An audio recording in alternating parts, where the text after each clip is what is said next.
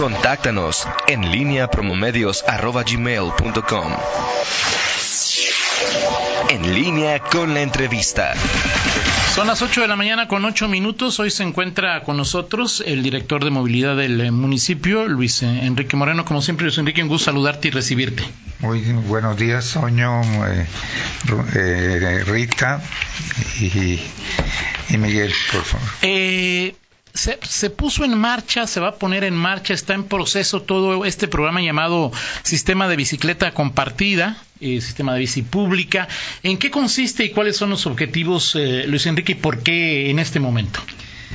Me ha ido dando este, en algunas ciudades del, del país la implementación de este tipo de proyecto que se convierte en una alternativa más para los viajes cortos de los usuarios y que puedan utilizar la bicicleta como un medio eh, que, les, que, les, permita tener mayor respeto al medio ambiente, mejore las condiciones de salud de los usuarios y este, pueda permitir este tipo de traslado. Entonces, la bicicleta pública se trabaja por zonificación okay.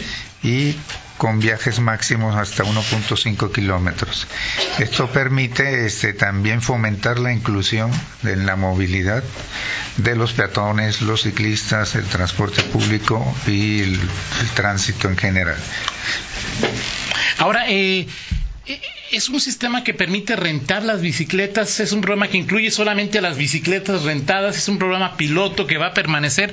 ¿Cómo, está diseñado en este momento, Luis Enrique?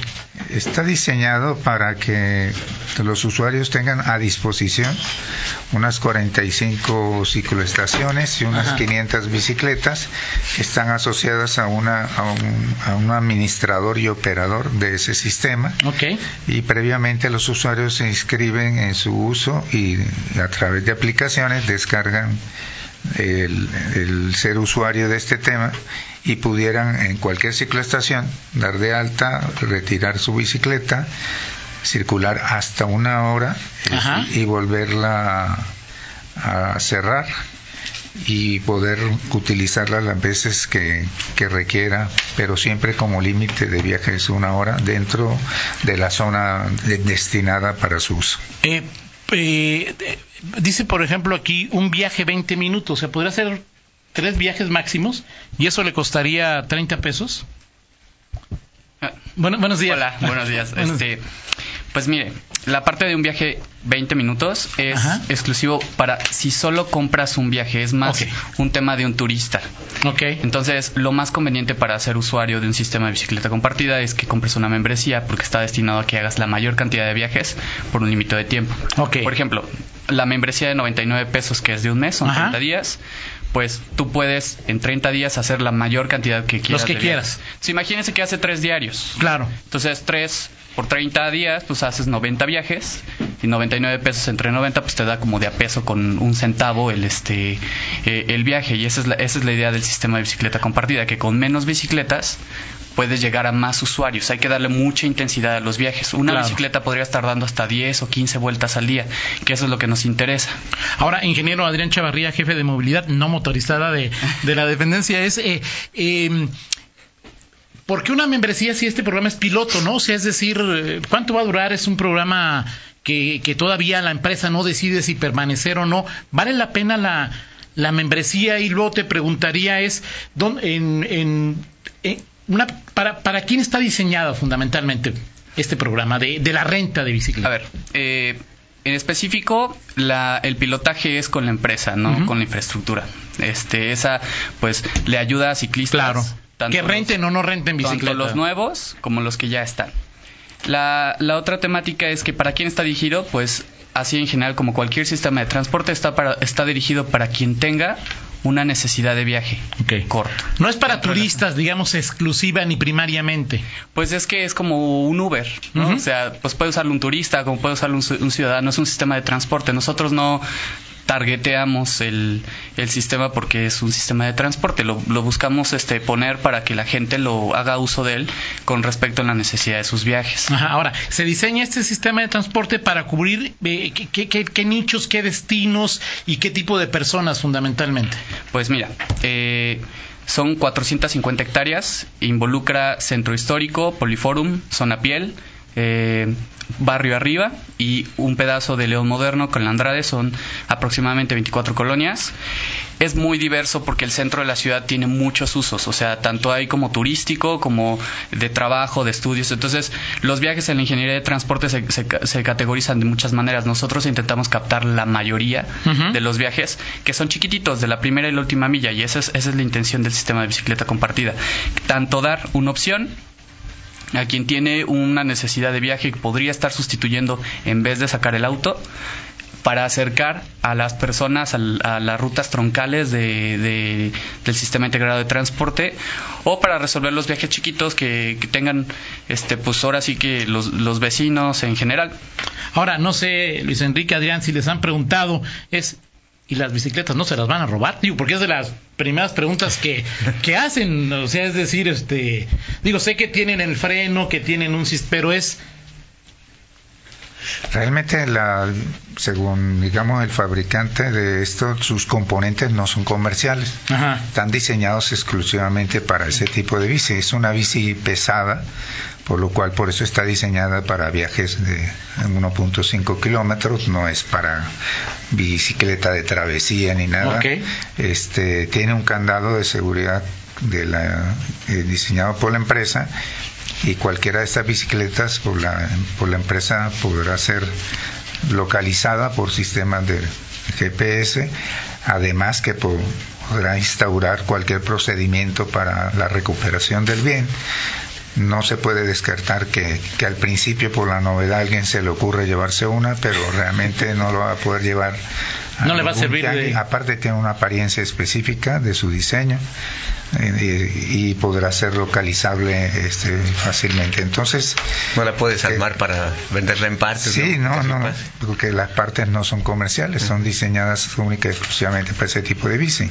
Entonces creemos que sí puede darse el caso pero la empresa tomará todas las medidas la autoridad coadyuvará obviamente para para que esos casos no se den Ahora, ¿y cuándo empieza este? Cuándo se, ¿A partir de cuándo empieza y cuándo ya se podría adquirir la membresía de por 99 pesos al, al mes, que es una de ellas, o, o, ya rentar la bicicleta, Luis Enrique? Sí, eh, el día de mañana estaremos previsto este, iniciar fases de, de prueba y estaremos, cuando estemos listos, ya se divulgará en detalle cómo les son los pasos para, para darse de alta. ¿Hay horarios, Luis Enrique? ¿Ah? ¿Hay horarios para renta de bicicleta? Sí. sí. es de cinco y media de la mañana a doce y media de la noche. Perfecto.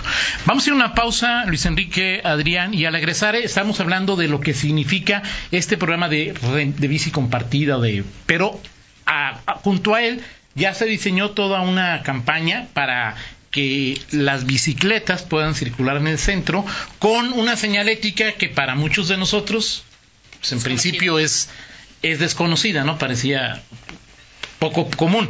¿Qué significa esto? Eh, cómo, circularán ahora las bicicletas y tendrán más derechos y los automovilistas eh, tendrán menos derechos? ¿Cuál es lo, que se pretende también a través de este, de, este nuevo programa o de esta señalética que se está colocando? Por favor, después de una pausa. Son en este momento, las 8 de la mañana con 20 minutos. Seguimos en esta charla con el eh, director de movilidad Luis Enrique Moreno, con el jefe de movilidad no eh, motorizada Adrián Chavarrilla, y hablábamos ya un poco de este programa de bici compartida, pero también eh, a la par o incluso ya en este momento, desde hace algunos días apareció señalética que nueva en, en el municipio, desconocida para muchos ¿Qué significa esta estrategia, Luis Enrique? ¿Qué se pretende? Te preguntaba si en términos eh, muy más de forma que de fondo los ciclistas tienen ya más derechos de los que tenían. Eh, eh ¿Cómo tenemos que acostumbrarnos? ¿Qué, ¿Qué, tienen que hacer los ciclistas? ¿Qué tienen que hacer ahora los automovilistas? Ya no se va por estacionar. Bueno, nunca se ha podido, pero siempre. ¿Cómo diseñaron toda esta estrategia, Luis Enrique? Pues en base a manuales técnicos de, ciclovías que son nacionales e internacionales. Estos, esta señalética es para ser visible a los ciclistas, ¿no? Y permite que no solo los ciclistas de la bici pública circulen con seguridad, sino los ciclistas tradicionales, que son bastantes en, en León. Entonces, es darles un espacio en los tiempos de espera en los cruces y también que arranquen de primero en los cruces. Es hacerlo que el conductor los vea con seguridad. En los lugares que hay estacionamiento se deja un espacio también para que cuando aperturen sus puertas no vayan a, ocasionarle daño a los ciclistas. En más detalle, a ver, Adrián les puede comentar Así es. cuáles son los, eh, las señales más las más importantes, las, ¿no? más Sí, importantes las más relevantes, lo importante es todas. Yo creo que lo que llama mucho la atención es, por ejemplo, la caja bici. Que es eh, después de, de la zona de, de los peatones, que es la cebra peatonal, tenemos esta, esta zona de amortiguamiento para que los ciclistas arranquen primero Ajá. y pues ya los, los vehículos puedan este rebasarlos en su caso, ¿no? Entonces el reglamento de tránsito desde siempre ha dicho que los conductores están obligados a rebasar al ciclista con 1.5 metros de distancia. Cosa que difícil es correcto. A la izquierda. A la izquierda. A la izquierda. Ok. Entonces, como un vehículo. Ok. Entonces, a los ciclistas nosotros los entendemos como un vehículo de baja velocidad, entonces hay que rebasarlo de esa forma. Nosotros estamos poniendo especial énfasis en eh, aumentar la seguridad a través de controlar la velocidad de los vehículos. Exacto. Que son a 30, ¿no? Por eso. Exacto, pero si nosotros dejamos como a consideración la, la- la velocidad de los automovilistas, pues va a ser un poco complicado. Ok. Entonces es por eso que hemos integrado esta estrategia de reductores de velocidad que son unos cojincitos. Así les pusimos. Son, No son topes. son cojines. Ok. Son cojines leoneses. Es una versión de una cosa que se llama cojín berlinés. Ok. Y lo, lo hicimos como la versión de aquí de la ciudad, que es cojín leones, que tiene esta, eh, esta abertura en medio para que pase el ciclista primero y tenga la ventaja en Sobre el- velocidad. Ahora, para que como que se rompan las percepciones, no sé si ha notado principalmente vías secundarias, que es donde hemos hecho la intervención, que a veces los vehículos los rebasan y se los vuelve a encontrar en el alto Así es. y te rebasan de nuevo y te vuelves a encontrar al vehículo. Eso pasa prácticamente todo el tiempo.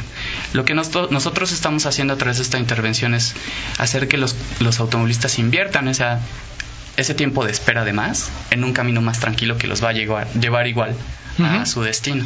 Solo estamos ahora sí que aplacando o, o aplastando un poquito la curva de velocidad. Todas esas velocidades que son innecesarias la- las ayuda a controlar la Con- intervención. eh, la, la idea es que el tiempo que vas a hacer es el mismo. Ajá. Solamente que no lo, lo vas a utilizar ahora desplazándote y no esperando que el semáforo cambie correcto, de... Es correcto, es, es un poquito el juego de percepción y eso ayuda a mejorar la, la situación la seguridad a través de la velocidad.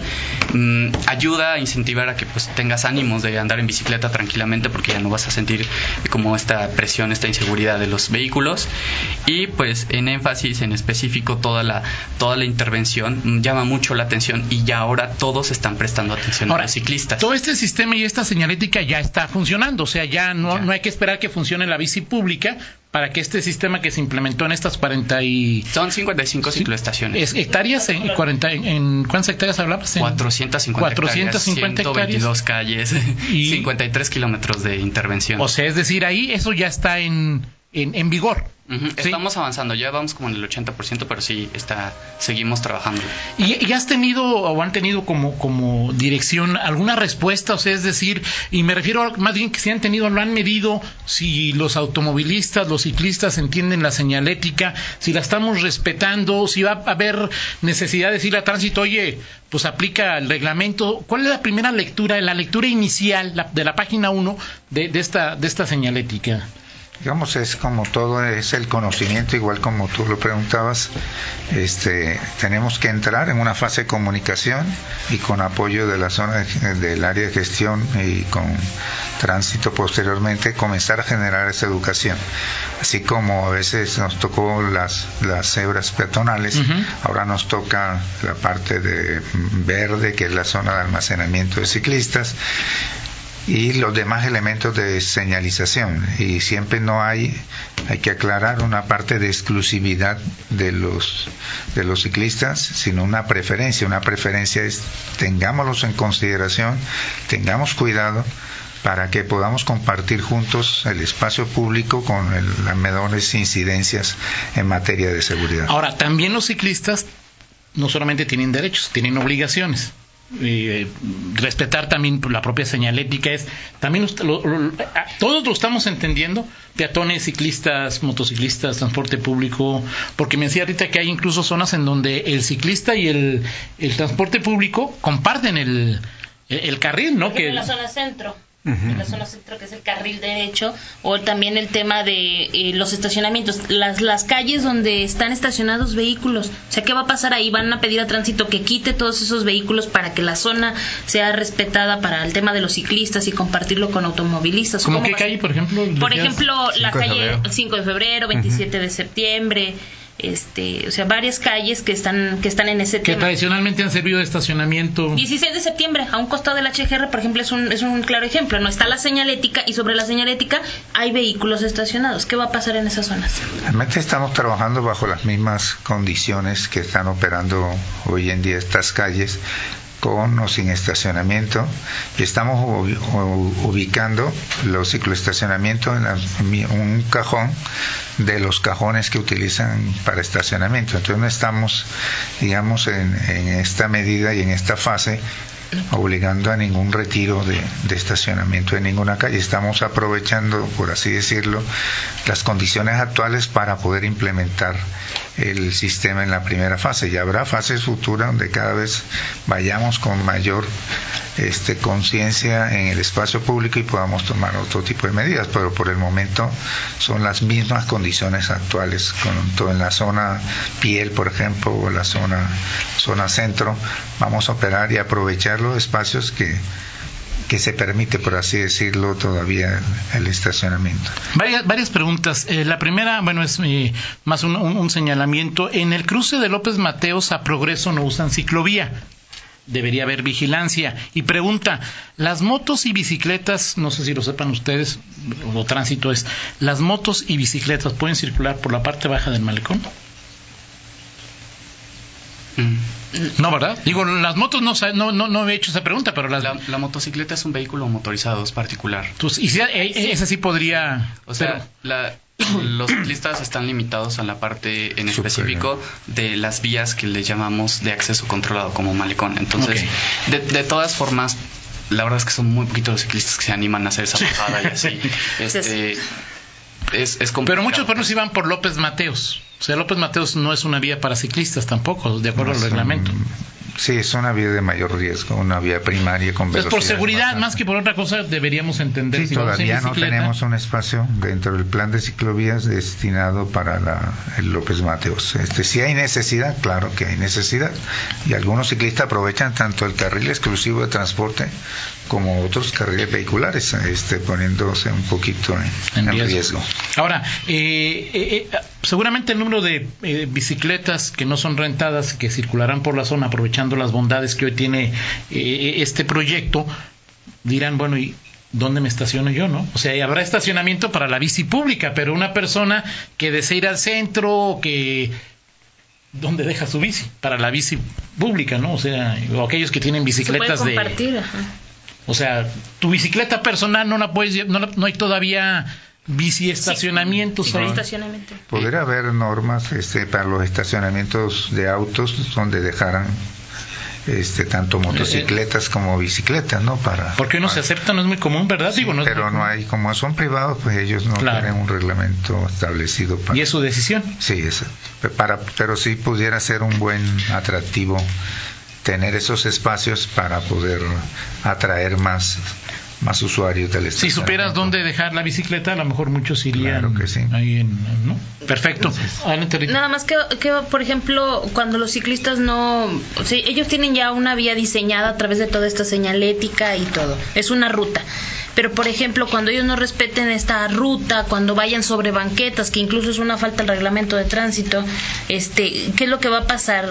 La, la- ¿Ustedes ahí no, no aplican sanción? No, o sea, ¿no hay un reglamento, algo que esté regulando este, esta conducta también para que, bueno, pues generar esa cultura, ¿no? Así es. Hay que generar la cultura. La cultura a veces este, nos tardamos también años, por ejemplo, en usar el cinturón de seguridad.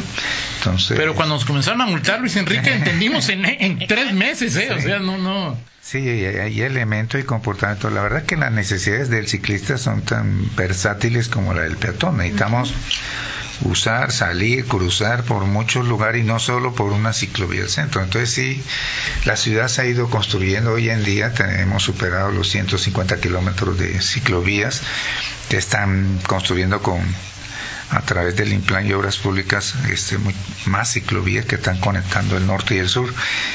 Cada vez vamos a tener más espacios, más sin embargo necesitamos esa conectividad lateral y una mayor conciencia todavía en su uso. Entonces, en la medida de lo posible, vamos a ir construyendo esa ciudad amigable con el transporte no motorizado. Yo creo que ha sido un gran esfuerzo de, décadas de ir construyendo esta red de ciclovías y, ahora con esta nueva opción de, de movilidad en bicicleta en zonas más pequeñas. Ahora, no es una concesión, no es una moda, o sea, este transporte amigable, sustentable, necesario, pues es ya parte de, del futuro, nos guste o no nos guste, andemos en coche o una necesidad. Es, pues y no es una concesión a los ciclistas eventual, no es acaba al rato se les olvida y me estaciono sobre la ciclovía o este ahí le voy pitando al ciclista y pues, hay que entender que, que, es la nueva forma de movilidad, ¿no? Yo creo que te puedo responder eh, la, la pregunta anterior porque fíjate, la infraestructura que estamos construyendo facilita a los ciclistas el ocupar los espacios de la calle. Normalmente los ciclistas se meten en sentido contrario o suben las banquetas porque tienen miedo de que les así atropellen. así es. Entonces, con estas intervenciones, pues les dejamos más fácil que vayan por los carriles. Entonces, también algo, una frase que, que, usan mucho los urbanistas es que la infraestructura crea la cultura. Entonces, nosotros a través de esta intervención estamos pues llamando la atención tanto de vehículos particulares como de ciclistas para que ocupen el espacio que les toca. De acuerdo. Entonces, esta intervención, o sea, no es un invento nuestro, es una una requisición que viene de los manuales y que ya lo pueden observar en Ciudad de México, Guadalajara, Puebla, Querétaro. O sea, vayan a darse una vuelta y encuentran cajones bici, triángulos prioridad, ya está funcionando. Poco a poco, o sea, los invitamos a que tomen la bici y se den una vuelta por el centro y vean que es un poquito más cómodo circular. Entonces eso es un desincentivo para que se metan en sentido contrario, para que se suban a las banquetas. Es también la estrategia de esa manera. De acuerdo. Perfecto. Y dejar más fácil utilizar un modo de transporte. Sí, que sea más fácil, o sea, fácil, barato y, este, que nos resuelva un problema en lugar de dejar el coche en un estacionamiento que te cobran, que no sé, 18, 20 pesos, pues a lo mejor con una membresía lo puedes resolver. La idea es dar todos los incentivos para que más gente se anime a utilizar la bicicleta. Ojalá. Pues muchas gracias eh, a Adrián Chavarría, jefe de movilidad no motorizada, y Luis Enrique, muchas gracias. Y bueno, varios reportes hablando de ciclistas. Bueno, pues, respire profundo peregrinaciones ciclistas tienen paralizado el ingreso a León desde Silao por la carretera federal 45. La pregunta que se hacen muchos, ¿por qué no se les obliga a ir por el eje metropolitano? Tomen sus precauciones. Peregrinaciones ciclistas tienen paralizado el ingreso a León desde Silao por la carretera federal 45 y esto se desde ayer. También había reportes de que pasaron por eh, López, López Mateos ayer estas, eh, eh, estas peregrinaciones y bueno, pues así dejaron nuestras calles los ciclistas, ¿no? Este, los ciclistas que, que algunos, no todos. Vamos a la pausa, regresamos. En línea con Toño Rocha. Síguenos en Twitter, arroba Antonio Rocha P y arroba guion bajo en línea.